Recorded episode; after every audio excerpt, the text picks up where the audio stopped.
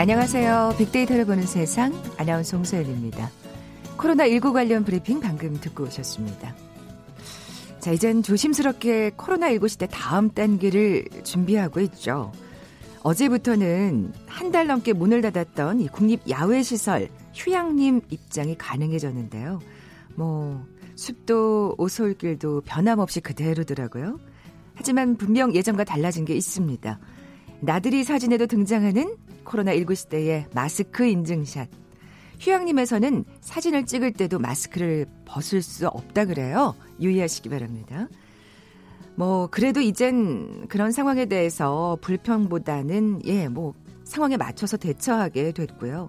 일상 곳곳에 이런 변화들, 익숙함으로 자리 잡고 있는 것 같습니다.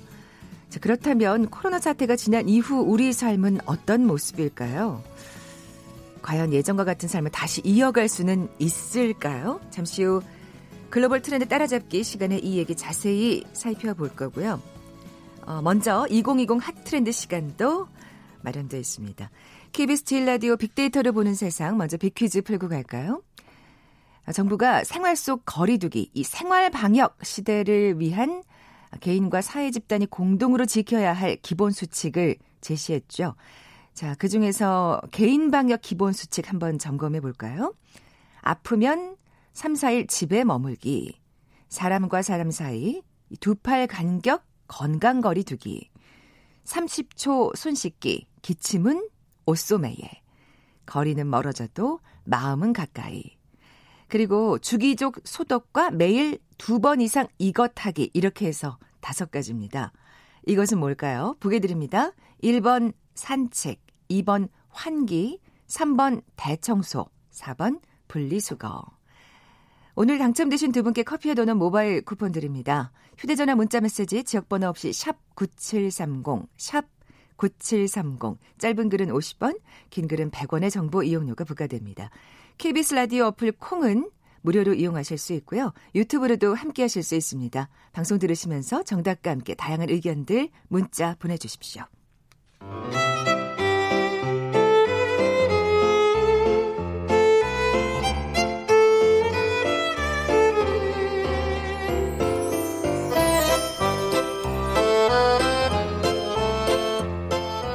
빅데이터가 알려주는 2020 핫 트렌드 서울대 소비 트렌드 분석센터의 전미영 박사 나와 계세요. 안녕하세요. 안녕하세요. 네, 오늘 소개해 주실 키워드는요? 예, 오늘은 layered zone이라는 키워드 가지고 왔습니다. 오. 포토샵 혹시 하시나요? 저는 잘 못하는데 잘은 잘 못하는데 예. 네 포토샵이 사실 정말 어렵거든요. 네. 디자이너 분들이 쓰시는데 layer 개념이 있더라고요. 아. 이 layer를 하나씩 하나씩 차곡차곡 쌓아가면서 어, 얼굴의 색깔이 바뀌기도 하고 예. 외, 외 백그라운드라 그러나요? 배경 색깔이 바뀌기도 하고 여러 가지 변화들이 발생하는데 우리의 일상 공간도 이렇게 layer가 쌓여가면서 다양한 성격을 가진 공간으로 변신한다 이런 의미입니다. 아 저는 딱 layered zone이라 그래서 무슨 뜻이 무엇인지 어, 감이 오지 않았는데 포토샵에 관심 많으신 분들은 딱 알아들으셨겠어요. 그러니까 하나의 공간이 그냥 한 공간이 아닌 거네요. 맞습니다. 어. 이럴 때는 이런 성격으로 또 저럴 때는 저런 성격으로 여러 가지 우리가 의미를 부여할 때마다 새로운 공간으로 재탄생하는 그런 현상들을 모아봤습니다. 네. 다양한 사례들이 있을 것 같은데 뭐 구체적으로 이제 설명을 들으면 좀 감이 올 것 같아요. 네, 예. 작은 사례부터 한번 출발해 보겠습니다. 어, 성수동에 개인께서 운영하시는 작은 카페가 하나 있다는데요. 네. 일주일 7일 동안 이 카페는 성격 이 7번 바뀐대요. 공간을 정말 아. 한치도 놀리질 않으시는 것 같아요. 어, 평소에는 이제 카페였다가 또 오후 1시가 되면은 사진을 찍는 디자인 스튜디오로 변신을 했다가 네. 저녁에는 심야 식당이 되기도 하고 밤에는 술집이 된답니다. 이야. 그리고 주말에는 워크숍 공간 기반으로 대여를 해주고 또 프랑스 cooking 어, class를 알려주는 또 그 브런치 수업을 하는 그런 어떤 cooking class가 되기도 하고요. 네. 이렇게 정말 10분도, 1초 1분도 놀리지 않으면서 이 공간이 다양한 공간으로 변신하는 아주 작은 layered zone 사례가 아닐까 싶어요. 음, 와, 그러면 진짜 정말 다른 여러 가지 목적으로 그곳을 방문하는 사람들이 북적북적할 것 같은데요. 그렇죠. 예, 정말 예. 월세가 아깝지 않겠다 이런 생각이 들었습니다. 네, 뭐 주인이 정말 부지런하셔야 되겠다는 생각은 듭니다만 또 다른 사례는요. 네, 생각보다 우리 주변에서 이 layered zone 현상을 많이 살펴볼 수 있는데요. 아, 그래요? 예, 제가 얼마 전에 그, 그 공기청정기를 조그만 걸 하나 사야지 하고 오프라인에 그런 전자제품 파는 매장 있잖아요. 네. 그곳을 한 군데 바, 방문을 했는데 많이 바뀌었더라고요. 예전에는 가전제품 전시해 놓고 판매 만 했는데 어, 제가 조금 넓은 데를 가서 그런지 큰 데를 가서 그런지 저쪽 구석에서는 우리 어르신들 모아놓고 스마트폰 사용하는 방법 알려주는 네. 그런 스마트 아카데미 같은 것들을 운영하고 계셨고요.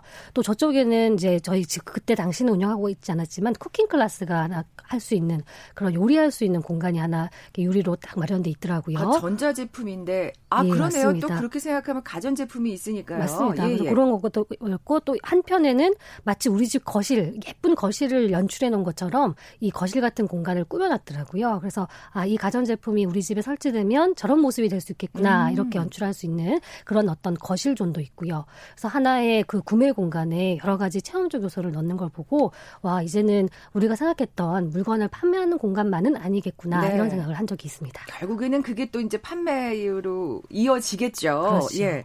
그 저도 딱 생각나는 게 있는데 저희 그 여의도 근처 카페에 정말 어 이게 약간 도서관처럼 꾸며진 카페 카페가 있, 어요 물론 근데 진짜 진짜 책을 직접 볼 수도 있고요. 근데 진짜 분위기 좋더라고요. 그런 것도 그러면 layered zone이라고 할 수 있을까요? 네, 맞습니다. 사실 요즘 상업 공간에 layer되는 가장 대표적인 컨셉이 사실은 커피숍인 것 같아요. 카페인 아, 것 그렇죠, 같습니다. 그렇죠. 그래서 자동차를 판매하는 매장에서 카페를 같이 운영하셔가지고 이게 카페인가 자동차 판매하는 곳인가 이런 생각을 느끼기도 하고요. 네. 또 요즘은 은행 안에도 카페가 들어오더라고요. 맞아요. 그래서 은행 볼일 보다가 잠깐 지루하면 카페 가서 커피도 마시고요. 그래서 카페화하는 공간 이런 어떤 layered zone도 있고요. 사실 이게 또 기다리는 시간들이 있잖아요. 그런 은행 같은 곳은 그럴 때 그냥 또 차 한잔 하면 맞습니다. 지루함을 덜 수가 있겠죠. 네. 이 카페와 다음으로 또 오는 경향이 도서관화이더라고요. 그렇군요. 예, 그래서 뭐 예를 들면 은행에 도서관이 들어가기도 하고 아마 저기 코엑스 가시면은 우리 큰 그 유통 상업 공간에 큰 도서관 하나 들어가 있잖아요. 음, 음. 굉장히 좀 뜬금없지만 또 사람들을 모아주는 역할을 하기도 하고요. 또 남해에 있는 한 호텔에 가시면 어, 대한민국에서 가장 바다와 가까운 도서관이다 이런 컨셉으로 호텔 안에 또 도서관이 있대요. 아. 사람들이 그 도서관을 구경하러 그쪽으로 또 호텔을 방문하기도 한답니다. 음. 이렇게 어, 여러 가지 도서관, 뭐 카페 이런 공간들과 결합하는 그런 모습들도 layered zone이겠습니다. 네, 진짜 말씀하신 대로 이 도서관이나 카페 같은 경우가 가장 좀 손쉽게 layered 할 수 있는 사례가 아닐까 하는 생각이 드는데 주유소는 어떻게 뭐 주유소도 layered zone이 될 수 있는 건가요? 네, 요즘은 네. 주유소도 저도 깜짝 놀랐어요. 주유소도 layered zone으로 역할을 하더라고요. 보통 우리 주유소는 세차하거나 아니면은 기름 넣거나 이럴 네. 때 이제 많이 방문하시는데 아무래도 주유소가 동네마다 있기도 하고요. 또 굉장히 길이 좋은 곳에 그 목이 좋다 그러나요? 그렇죠, 그렇죠. 위치가 좋은 곳에 아주 위치해 음. 있습니다. 그러다 보니까 최근에는 택배 서비스하고 손을 잡더라고요. 그래서 아. 어, 그 택배 서비스를 픽업해 가기도 합니다. 주유하러 간 김에 어, 한 시간 전에 네네. 제 택배 왔죠? 그러면서 픽업해 가기도 하고요. 또 심지어는 요즘 근거리에서 동네에서 그 물물 교환 중고 중고 장터 하시는 그 서비스 늘었잖아요. 네. 땡땡 마켓 이런 것들 늘었는데 그렇게 물물 교환하는 장소가 주유소가 되기도 한답니다. 그래서 목이 좋으니까 예, 제가 그 주유소에 사물함 몇 칸에다가 넣어 놓을 테니까 뭐 가져가세요. 이런 식으로 음. 어, 사람들의 스마트 보관함 역할을 해 주기도 하고요. 그래서 물류센터의 기능 기능과 또 주유의 기능을 같이 하기도 한답니다. 야, 이건 진짜 아이디어네요. 진짜 이렇게 layered zone 사례들을 듣다 보니까 야, 이게 진짜 활용도가 정말 높구나 하는 생각이 드는데 이 버려진 공간들 layered zone으로 활용하면 좋지 않을까 네, 싶기도 하고요. 맞습니다. 예. 버려진 공간을 부활하는데도 layered zone 컨셉이 음. 잘 활용될 수 있습니다. 어, 국내에 가장 좀 굉장히 큰 사이즈의 패션 회사가 있었는데 아무래도 이 패션 회사는 납품 때문에 물류센터를 많이 가지고 있거든요. 그렇겠죠. 그런데 저기 서울 경기도 중에 큰 물류센터를 하나 가지고 있었는데 더 이상 사용 목적이 좀 사라지셨나 봐요. 그래서 이걸 어떻게 할까 고민을 하다가 어, 굉장히 그 투자를 하셔가지고요 복합 쇼핑 공간으로 만들었습니다. 아. 그래서 그래서 본인 회사에 여러 가지 옷들도 마련해 놓고 주변에 있는 주부님들이나 가족들이 방문할 수 있도록 굉장히 멋진 컨셉의 어, 라이프 스타일 좋은 뭐 쇼핑 공간 이런 식으로 꾸며가지고요. 어, 사람들이 커피도 마시고 친구도 만나고 또 쇼핑도 하고 음. 이런 형태의 공간도 만들었다고 하고요. 네. 조금 작은 사례는 국내 금천구에 있는 한 초등학교는 예전에는 저도 기억이 나는데 학교 안에 쓰레기 소각장이 있었어요. 아, 그래 맨날 타는 냄새가 그렇죠. 났어요. 그, 그 주변에. 놀지 말라고 선생님께서 네네. 항상 위험하다고 네. 하셨 는데 어, 그 소각장이 이제 쓸모가 없어지니까 어떻게 할까 하다가 주민 휴게 시설로 다시 리모델링을 했다고 합니다. 아무래도 학교도 또 위치가 좋거든요. 그래서 이렇게 재생 공간으로 어, 공간을 다시 부활시키는데도 layered 아. 좀 컨셉이 활용될 수 있습니다. 네, 조금만 아이디어를 내면 사실 정말 이 버려지는 공간 없이 참 활용을 잘할 수 있지 않을까. 굉장히 긍정적인 면이라는 생각이 드는데 코로나로 집에 계신 분들도 어떻게 보면 본의 아니게 집안 공간이 layered zone이 돼버린 셈이네요. 네, 요즘에는. 네, 맞습니다. 예. 사실 집은 우리가 휴식할 수 있는 공간, 가족들과 함께 행복한 시간을 마련하는 공간인데 요즘 초등학생들이 이렇게 비대면 수업으로 개학을 했어요. 그렇죠. 그래서 작은 방에서 우리 학생들이 수업 들어야 되니까 어머니께서 수업 듣는 동안은 조용히 하셔야 돼요. 동네 동생들도 막 시끄럽게 하면 안 돼요. 네네. 그러면 우리 공간이 학교가 되는 거기도 하고요. 또 우리 아버지께서 재택근무하시면 사무실이 사무실이 되기도 하고요. 사실 집도 학교가 되었다가 사무실이 되었다가 여러 가지 공간으로 계속 layered zone하는 거죠. 그렇죠. 사실 재택근무 하시는 분들도 많으니까요. 예. 이런 layered zone 그 트렌드가 요즘에 이렇게 대두되는 이유가 특별히 있을까요? 네. 우리 뭐 코로나 얘기로 집 얘기는 잠깐 했지만 사실 이 layered zone 경향은 어, 사회적으로 상업 공간에서 많이 확산되고 있습니다. 네. 그 이유는 조금 슬프게도요.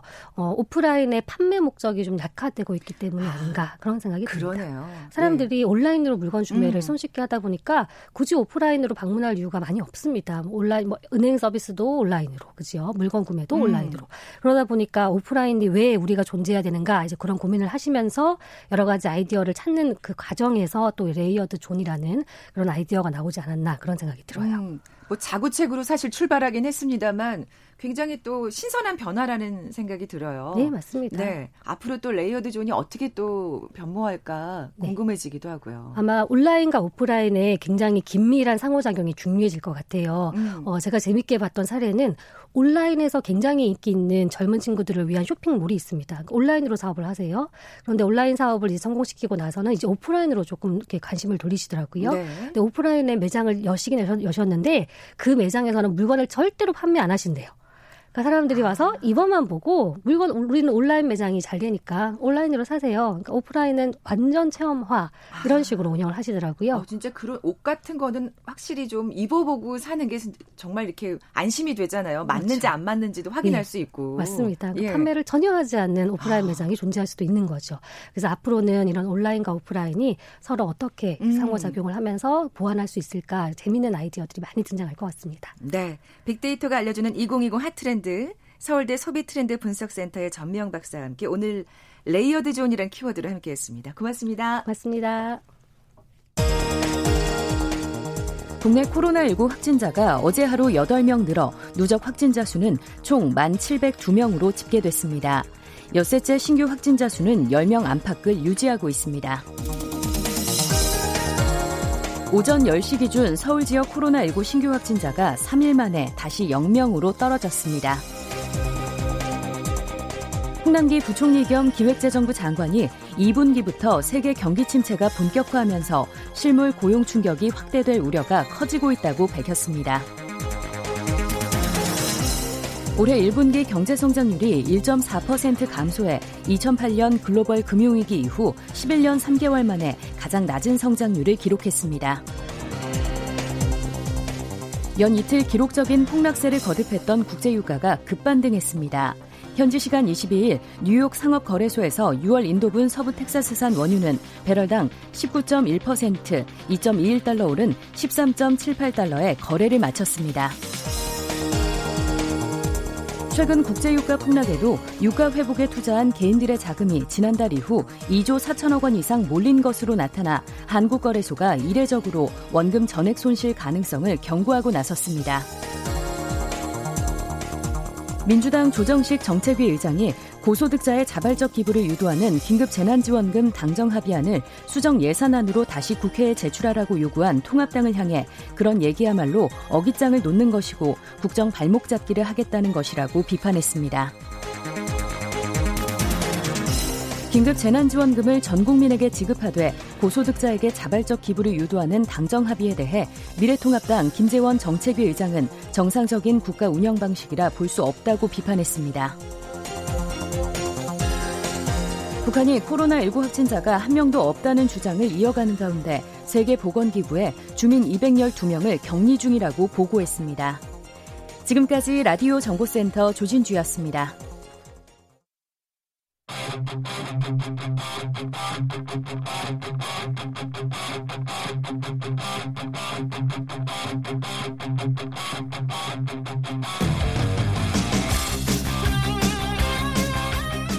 궁금했던 ICT 분야의 다양한 소식들 재미있고 알기 쉽게 풀어드리는 시간이죠. 글로벌 트렌드 따라잡기. 한국인사이트 연구소 김아람 연구원 오늘 나와 계세요. 안녕하세요. 안녕하세요. 네, 먼저 비퀴즈 내주세요. 네. 생활 속 거리두기, 이 생활 방역 시대를 위한 개인 방역 기본 수칙입니다. 아프면 3, 4일 집에 머물기, 사람과 사람 사이 두 팔 간격 건강 거리두기, 30초 손 씻기, 기침은 옷소매, 거리는 멀어져도 마음은 가까이, 그리고 주기적 소독과 매일 두 번 이상 이것하기. 총 다섯 가지입니다. 여기에서 이것은 무엇일까요? 1번 산책, 2번 환기, 3번 대청소, 4번 분리수거. 네. 앞서 브리핑에서도 우리 윤태호 방역총괄 반장님이 여러 번 강조하셨어요. 잘 네. 들으셨으면 쉽게 맞히실 수 있을 겁니다. 정답 아시는 분들 저희 빅데이터를 보는 세상 앞으로 지금 바로 문자 보내주십시오. 휴대전화 문자 메시지 지역번호 없이 샵 9730, 샵 9730. 짧은 글은 50원, 긴 글은 100원의 정보 이용료가 부과됩니다. 어, 7158님, 지금 북한산인데, 아이고, 권고 사직돼서 주말을 피해서 산행을 하고 계시대요. 오늘 방송을 처음 들으셨다고 재취업하는 날까지 청취하겠다고 하셨는데 그쵸 청취자가 생긴 건 정말 반가운 일인데 꼭 예, 곧 재취업하시기를 저희도 기원하겠습니다. 자, 오늘 이 코로나 사태 이후, 19 사태 이후 이 여러 가지 뭐 우리 생활의 변화가 생겼잖아요. 네네. 근데 비즈니스도 또 변화할 것이다. 네. 지금 오늘 그런 얘기를 나눌 거잖아요. 그렇습니다. 네. 이번에 이 코로나 바이러스가 비즈니스에 미치는 영향을 정리한 리포트가 나왔거든요. 아, 그렇군요. 네, 매년 인터넷 트렌드 발표에서 유명해진 애널리스트 메리 미커와 Bond Capital이라는 업체가요. Our New World, 즉 우리의 새로운 세상이라는 제목의 아. 리포트를 어. 발표했습니다. 이 리포트의 내용이 바로 방금 말씀하신 비즈니스 영역에 코로나가 미칠 영향을 정리한 것이어서 관심을 얻었는데요. 뭐 이 리포트 이전에도 이미 코로나 이후의 세상이 이전의 세상과 달라질 거다라고 많은 분들이 분들이 이야기해왔기 때문에 더더욱 이 내용이 화제가 되었습니다. 네. 네 그래서 오늘은 이 내용을 빌어서요. 음, 음. 코로나19 이전과 이후 이 세계의 비즈니스가 어떤 모습으로 변하게 될지 네. 네, 살펴보도록 하겠습니다. 확실히 이전과는 분명히 달라질 수밖에 없을 것 같은 또 그렇게 예상해 볼 수가 있는데 어떤 내용들이 그 리포트에 담겨 있습니까? 네, 일단 리포트의 앞부분에는요. 이 코로나 팬데믹이 가져온 충격파가 어느 정도인지에 대해서 다루고 있는데요. 코로나 바이러스가 처음 알려진 때부터 지난 4월 16일 6일까지 이런 여파들을 고려했을 때 1906년에 있었던 샌프란시스코 대지진 아시죠? 그것과 비견할 만하다면서요. 어. 네, 그 대지를 찢어버리는 것과 같은 그런 어마어마한 충격과 여파를 남기고 있다고 설명을 했습니다. 또 바이러스와 미생물은 일관되게 이렇게 재해와 재난을 유발해 오기는 했지만 특히 미국 같은 경우에는 이 대규모 바이러스를 겪은 지가 한 100년 정도 됐기 때문에 스페인 독감 말씀하시는 거죠? 네, 맞아요. 예. 그래서 이 바이러스가 얼마나 파괴력이 강한지 이걸 잊기 충분한 시간이었다라고 하는 거죠. 음, 음. 그래서 결국 이 코로나 바이러스를 극복하는 과정에서 창조적 혁신가들이 부상할 것이다라고 아. 정리를 아, 했습니다. 네, 네. 네, 그리고 그 이후 중반부터 이제 post 코로나의 트렌드를 7가지 정도로 정리를 준비를 했어요. 예. 그래서 이 일곱 개의 트렌드를 살펴보니까요. 먼저 과학자들, 엔지니어들, 도메인 전문가 이런 전문가들의 발언권이 커질 거라는 어. 이야기를 했고요. 또 워라밸, 우리 일과 life 어떤 밸런스들이 재정의 될 것이다라는 음. 거 그리고 디지털화가 가속화될 것이다. 또 on-demand 서비스라는 주문형 서비스들의 네네. 성장에 대해서 다뤘고요. 또 정부의 역할이 현대 기술에 기반해서 강화되어야 한다. 또 2020년이 기술과 헬스케어 결합이 활성화되는 해가 될 것이고 마지막으로 전통 스포츠의 변화가 이런 실시간 참여에 대한 다른 비즈니스의 본보기가 될 것이라고 음. 설명을 했습니다. 네. 뭐 이렇게 딱 아, 그래, 그렇겠지라고 예상되는 게 있고, 또 이렇게 다, 어, 이거 무슨 얘기일까 궁금해지는 게 있는데요. 하나하나 좀 살펴볼까요? 네네. 어, 일단은 이 디지털화에 대한 이야기를 또 빼놓을 수가 없겠는데요. 네. 단적으로 지금 초중고 학생들 수업하는 방식을 살펴보시면 좋을 것 같아요. 이게 겉으로 봐서는 단순히 교육 방식이 온라인으로 변화를 했다라고 생각하실 수도 있지만 사실 이 온라인 개학 덕분에 특수를 보고 있는 기업이나 서비스들이 있어요. 음. 네. 바로 웹캠이 네네. 네. 대표적인 거거든요. 그렇죠. 네, 단순히 강의를 보기만 하는 게 아니라 학생도 직접 발언을 하거나 질문을 할 수 있기 때문에요. 웹캠이나 마이크, 심지어 노트북이나 태블릿 PC까지도 판매율이 아주 크게 증가를 했다고 합니다. 그러니까 경제가 휘청하면서도 또 이렇게 특수를 누리는 기업들이 있습니다. 그렇죠. 예. 그래서 결과적으로 이런 코로나 팬데믹이 오프라인의 온라인화를 훨씬 더 가속화한다는 것이 중요한 흐름이라고 할 수가 있겠습니다. 또 예를 들자면 기업의 경우에는 제품을 어떻게 하면 소비자한테 즉시 공급할 수 있을지 효율적 인 방법을 연구하게 될 것이고요. 음. 또 업무를 하는 과정에 있어서도 클라우드 기반의 비즈니스 환경 구축이나 IT 분야 투자 이런 것들이 활발하게 이루어질 것이라고 전망했습니다. 네, 뭐 온라인 지금 개학 얘기도 하셨고 원격 진료 얘기도 하셨지만 진짜 이렇게 재택근무를 할 수 있을 거라고는 사실 우리도 이 코로나 19 사태 이전에는 생각을 못 했었잖아요. 맞아요. 예. 특히 요즘에 화상회의 하는 프로그램 같은 경우에는요, 사용자가 3개월 만에 1천만 명에서 무려 2억 명으로 아주 급격하게 아, 증가를 아, 하기도 했고요. 예, 예. 협업 플랫폼 역시 1분기에 유료 고객이 2배 이상 증가를 했다고 합니다. 근데 재택근무하면 많이들 걱정하셨던 게 바로 생산성이거든요. 음. 그러니까 한마디로 집에서 일을 제대로 할 수 있겠는가, 뭐 집중력이 떨어진다거나 하지 않을까 이런 걸 걱정을 했는데 실제로 한두 달 정도 살펴본 결과 생산성이 그렇게 떨어지지 않았다고 네. 합니다. 그렇군요. 그러니까 결국에는 어떤 재택근무의 또 시작점이 되는 게 아닌가 이렇게 예상해 볼 수도 있고요. 네네. on-demand 서비스 얘기도 좀 해볼까요?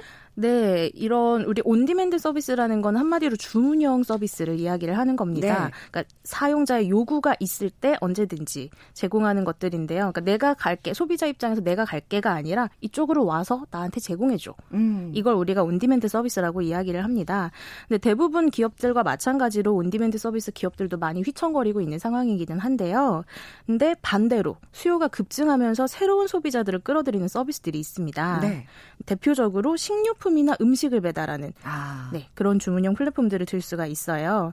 그래서 이 리포트에서도 이 점을 지적하면서 이게 일시적인 현상이 아니라 영구적으로 이들이 시장 점유율을 확보를 하고 있다라고 판단을 했습니다. 네. 그래서 결과적으로 코로나19 이후에는 일의 본질 또한 이제 유연성을 좀더 음. 중요하게 음. 여기게 될 것이다라고 하면서요. 결국 이런 on-demand 서비스의 이용자뿐 아니라 근로자들도 우리 경제의 일부가 될 거다. 그래서 이런 것에 대한 정부의 역할도 중요해질 거다라고 설명을 음. 했습니다. 사실 그렇게 생각하면 우리는 뭐 이전부터 워낙 배달 문화가 배달 서비스가 진짜 활성화돼 있긴 했었죠. 네. 어, 가장 궁금했던 게 아까 일곱 가지 짚어주실 때 의료 시스템에 관련된 거였어요. 이건 또 어떻게 변화할까? 네. 예. 네. 어, 사실 우리나라에서는 의료진 분들이 굉장히 최전선에서 고군분투하고 있지만 네네. 전 세계적으로 보았을 때는 이 의료 시스템들의 구조적인 결함이라든가 어, 심각한 곳들은 의료 시스템의 붕괴까지 이룰 수 있는 그런 상황이라고 하는데요.